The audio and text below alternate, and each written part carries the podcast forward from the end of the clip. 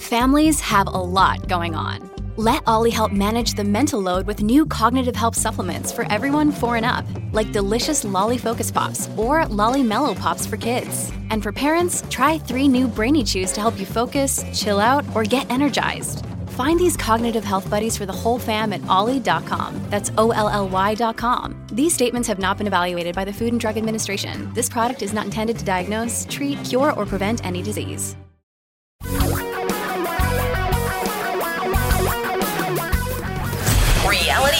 For a really great future. We're talking real money. My, what a curious week it's been. It's really been an unusual week. Uh, stock markets around the world up. The S&P 500 gained about 10% in the last week. Now I'm recording this on Friday on Good Friday, so the markets are closed, but for the week it was a pretty extraordinary movement up in stocks. We're looking brilliant at our firm, even though we're not. Well, we're brilliant in that we follow science, but we don't know the future. We made all our, or most of our clients rebalance and moved the, the, the increasingly large portion of their portfolio that was in bonds and moved it into stocks. And we're looking really smart, but doesn't mean it's not going to go back down. We don't know. That's one of the things we know is that we don't know. We know we can't be smarter than the market, one. We also know, unlike so many others, and actually admit, now the others may know, but they won't admit, that we can't predict the future. And that brings me to an interesting conversation that Jim Cramer had with another CNBC host, David Faber, this past week about their confusion over the stock market. Now, in this conversation, they there are two different Davids referred to. There's David Faber, who is the host with whom Cramer is talking. And then he talks about having a conversation with David Tepper, who is a billionaire hedge fund manager.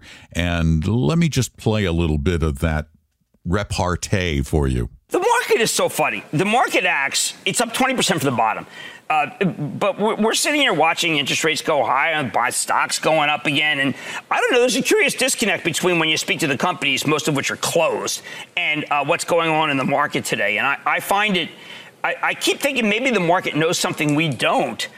Uh, maybe they know of uh, uh of an antiviral. I mean, David, they, they, you know, you got to admit, you, uh, you do have to think that the market knows something that we don't know. The collective wisdom. I mean, I spoke to Dave Tepper yesterday, and we're both kind of marveling. Yeah. Geez, it's been bullish. Why? I listen, I have those same conversations during the course of the day as well. And to your point, the collective wisdom of the market perhaps seeing something that, that is that is a positive. Maybe it is simply the rate of infection or the rate of hospitalizations in New right. York uh, slowing. Um, you know, the idea that we are going to reopen at some point. But most of the conversations I have end up with somebody saying, "No one knows what it looks like when we come out of this." Right. Um, no one knows anything. I mean, it sort of ends up there, regardless of your expertise, regardless of how how uh, detailed you are and rigorous you are in terms of all aspects of the economy. Nobody seems to know much of anything in terms of what's really coming, Jim. Uh, and I guess that's a difficult thing to say, but the market seems to say it's not going to be perhaps as bad as been feared a couple of weeks ago. It's funny. They're incredulous. They're really incredulous. They're like, the market knows more than we do? How can the market know more than we, the experts? We don't know why it's doing it. What are these people doing? They're doing something we didn't expect them to do. Yeah. Guys, you really do think a lot of yourselves, don't you? They think so much of their prognosticative ability, even though it's been proven over and over again that they're wrong, at least as much as they're right, if not more. But their egos won't allow them to admit. They kind of allude to it, they're kind of grudgingly giving it to us, but they can't admit that there is such a thing as the wisdom of crowds. That's that's why we say the market is efficient. Not because it's always right, but because you're dealing with so much information that is being absorbed by so many people simultaneously that you you know at the time based on the level of risk perceived at the time the pricing is relatively fair for that moment in history for that moment in history because people are looking to be rewarded for the amount of fear they have at any given time and the fear is abating a bit. That's it. That's it. That's all it is. It's so simple. That's all I have to say is that there's been an abatement in the fear, just a reduction in it. We're less afraid because we're starting to understand this disease a little bit better. No, Jim, there's no cure yet. But we're pretty sure there will be because of all of the effort being made. We're a pretty resilient species. And it's just fascinating to see them twist and turn and go, oh, we didn't predict this. What's wrong with us? Or what's wrong with all of us is what they're saying. You guys didn't listen to us, the experts? Psh, what's wrong with you? But I'm going to listen to you. We get a lot of questions, and lately, all of the questions that come in via talkingrealmoney.com through the contact form. So everybody prefers typing right now. That's okay. But if you want to call, you can call us 24 hours a day, seven days a week with your questions at 855 935 Talk, 855 935 8255. Or you can just send them in. It's so simple. Just send them in at Talking Real Money, hit the contact form. Plus, there's a lot of new great stuff at Talking Real Money. Forgot to mention, um, every day for years and years and years, I have done a a little over one minute feature. It's got a 10 second commercial in it. It's total of 90 seconds, but it's in essence a minute of information. And I've done those most every day, repeat them once in a while. And so I decided that um, those should be shared with everybody around the country. It's good information, little bite sized bits. So those are now available at least at talkingrealmoney.com. I am still waiting as of this moment. I submitted it to Apple Podcasts a week ago and they still haven't reviewed it. It's on Spotify, but Apple Podcasts is the one that kind of leads the pack. Everybody skims from Apple. So I don't know. They say they say they're shut down and a lot of people aren't working. Well, why don't they reassign them to reviewing podcasts if they're this far behind? This is one of the things I don't understand right now. Is we've got like Amazon saying we can't keep up with the demand. Well, get busy and hire a lot of these restaurant workers that got laid off. Really, we've got millions of people unemployed. Hire them quickly. All of you, not just Amazon. All right. Anyway, 855 935 Talk is the number. Visit talkingrealmoney.com anytime and uh, learn all about money and investing. If you need to meet with one of our advisors, you can do that. We do it for free on a limited basis. If you want to have us manage your money, we will charge you for that. It's only fair. But you can do all kinds of stuff at talkingrealmoney.com. And let's get to our first question. Oh, the day. The subject YMCA Retirement Fund. And here's the question. This is my wife's retirement account because she works for the Y. I'm not sure how their money is actually being invested. It doesn't seem very upfront to me. She's required to make contributions for the max, and that's fine. But should we put more money in there to get the income tax savings on it? This was one of the hardest questions I've had in a while because getting information on the YMCA retirement fund is actually pretty difficult. They don't use, apparently, and I, I can't speak to this 100%, but it, it appears they do not use outside managers. In other words, they manage their own investment portfolio within the YMCA, the YMCA Retirement Fund. I looked at it and it's uh, it's stocks and it's bonds, and they use some hedge funds, and they use a lot of things that institutional investors feel like it's cool to use. And I don't have the details, so I can't really tell you the level of risk, but I can tell you that their performance seems to match up with their benchmark reasonably well. But because there is a great deal of opacity around it, I think you should make the contributions up to the max. And then any additional money, put in an IRA outside of this. One, to get you some diversification, and two, because there's more transparency if you go to somebody like Vanguard. So I would open an IRA outside of this, in addition to this, and then fund that with whatever you're able to put in there. Thanks for the question. I really appreciate it. And remember, you can send yours in to talkingrealmoney.com, hit the contact form, or you can call 855 935 TALK anytime, 855 935 8255. And uh, let's go to, yeah, let's go to this one individual stocks versus index funds. If an individual stock picker was trying to capitalize on a stock purchase, it would be because the stock they wanted dropped significantly. How does that compare to an index fund that might have bought the stock sometime in the past? I mean, the index fund might have dropped 25%, but what about its individual components? If Boeing goes down to $5, the individual stock picker might think that's a good entry price, but how does that affect the index that might have been holding Boeing when it was worth hundreds of dollars more? In exactly the same way. Because if Boeing goes from hundreds of dollars, its portion, its portion of the fund has actually dropped to the equivalent of that $5 price. So it it's absolutely the same thing. There's no difference except with the index, you get diversification. When you buy an individual stock, you have the risk of total loss, which you do not have short of a global catastrophe much larger than this one. So it's the same. It's almost exactly the same. Uh, let's sneak one more. No, we do two more, I think.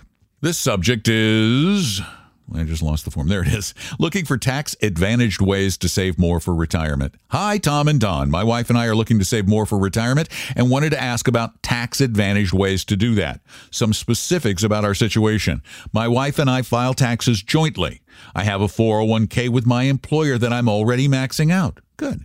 My wife's job is a new single person small business she just started, but with the COVID shutdown, we don't know when there will be any income. So a solo IRA or SEP might not be a good fit yet. My income is in the phase out range for Roth IRAs, so a Roth IRA might not be a good fit. Are there better options for us to save for retirement. And he's getting to the one I just thought of. For example, would it make sense for us both to contribute to non deductible IRAs that could eventually be converted to a Roth? Yeah, that was really what I was coming up with. You're maxing your 401k. Your wife doesn't have any income as yet. Although I do think that uh, a simple IRA or something like that for her when she does have it is a great idea. Uh, you're getting toward the end of the Roths. I love the Roths, particularly for someone who has a 401k that's a regular 401k already at work. So you're really just left. All you're left with is a backdoor IRA where you make a non deductible IRA contribution and then convert that to a Roth with no taxable event. Uh, the only possible fly in the ointment is if you have other IRAs, regular IRAs anywhere, you might have to convert a portion of those to a Roth. But with the market down, that's pretty good strategy anyway. So that's really all I all I have. I mean, tax advantage, you use tax-free bonds, but there's not much growth potential. The other thing though, we all tend to forget is that buying an index fund with low turnover that mainly just it doesn't distribute a lot of capital gains, that's a tax deferred investment. It's not tax free, but it's tax deferred for a portion of it. That growth in the price of the shares over time, you don't pay taxes on it until you sell the fund. So that's tax advantaged. Thank you for the note. I appreciate it. Let's do one more. Converting IRA money to a Roth IRA. Don't get me wrong, I have a good problem, but I need an explanation of your comments from several weeks ago that stated now would be a great time to convert IRA dollars into Roth IRA dollars. First of all, I understand that buying depressed funds right now would be a great move as the market will recover. But when I did the math, it would not be prudent of me to convert IRA money to a Roth IRA. Here's my thought process I am fortunate enough to receive a $7,800 monthly pension. Add in my wife's SSDI payment, and we look to have about 110,000 in taxable income in 2020. Based on the 2019 tax table, we would pay about 10,500 in taxes. If we were to both take 7,000 from our individual IRAs and roll it into Roth IRAs, our taxable income would jump to 124,000 in 2020. Based on the tax tables for 2019, our taxes would increase by over $3,000. Our $14,000 conversion drops to 11,000, and the resulting gains in the stock market would have to increase by about 30% just for us to break even. Am I off base? You guys are the experts here. I'm just a newly retired I'm just new I am just newly retired, fortunate to have a pension, and extremely fortunate that my wife and I have scrimped and saved over the years to have accumulated over a million dollars in IRAs, 457 and 401a plans. Thanks for any advice and thanks for your great radio show. Yeah, you're missing something. You, you, you forgot something really important. One of the reasons why it makes sense to roll part of your IRAs into Roths and go ahead and pay the taxes, we understand that paying taxes always hurts, is the fact that you're going to pay the taxes on the appreciated value of that regular IRA someday anyway. You're not getting out of it. So here's the thinking about right now your regular IRA is probably down 15 or 20% or 10% or whatever it is. So if you had done it a few months ago, you would have paid even more in taxes it's not the the current arbitrage between your your the, the value of your IRA and your Roth because there really isn't one. It's just a lateral move. It's just that you're paying less in taxes to make that lateral move. There's not any benefit to moving money from one down IRA into another down IRA investment. The advantage is you're paying less in taxes now and you're getting that money into a vehicle that can, over the next many years, over which your income will probably not go down, grows tax free. That's the whole idea. There is a benefit in having two things. One, the tax free growth forever, literally. You don't have to take required minimum distributions. As you said, you're fortunate. And also, Roths make a much better estate planning tool uh, in a lot of ways because they the, the the taxes there's never a tax due. Never. On an IRA there will be to somebody somewhere. So it's is it huge? No. The trick is make sure you don't you're going to pay taxes no matter what. Just make sure you don't kick yourself up into a higher bracket. That's the, that's all. Thank you for your question. Thank you all for your questions. Tom and I will be on the radio Saturday. The what is Saturday? The 11th? Let me look. Yeah, today's the 10th. So Saturday the 11th we'll be on the air from 3 until 5 Eastern, noon to 2 Pacific, taking calls on Talking Real Money on KOMO News Radio. So you are very, very welcome to call us then if you want to have a conversation. Otherwise, you can call anytime 24 7 855 935 Talk 855 935 8255. Is there anything else I need to add? Oh yeah, check out the new podcast. Oh, oh, I forgot to mention the uh, the class that we did on April first, retirement investing in turbulent times. I've edited that, and I now have that up at talkingrealmoney.com for your viewing pleasure. We'll do another live one down the road, but uh, with the market up, we're gonna wait till it goes back down again, and people are scared because that's when it really is essential. I think that does it. Well, thanks for listening again. I truly appreciate all of you. I really do. And I've appreciated all of you for over 30 years. Thank you. You're, you're great. Um, I'm, I know I don't make all of you happy. I've got a note for next week from a guy who was not happy with my advice or our advice or our show. He, he doesn't like parts of our podcaster show, but hey, can't please everybody, I've found. Thanks for being there. Have a great Easter weekend. Stay safe, stay healthy, and I'll talk to you soon.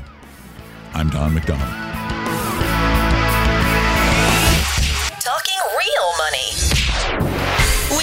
Realize that the information provided on Talking Real Money is for educational and hopefully enjoyable purposes only. Providing personalized financial planning or investing advice takes time, so please consult with a really good fee only fiduciary investment, tax, or legal advisor. We know a good one. Investing must always involve risk. In other words, you can and probably will lose money at times.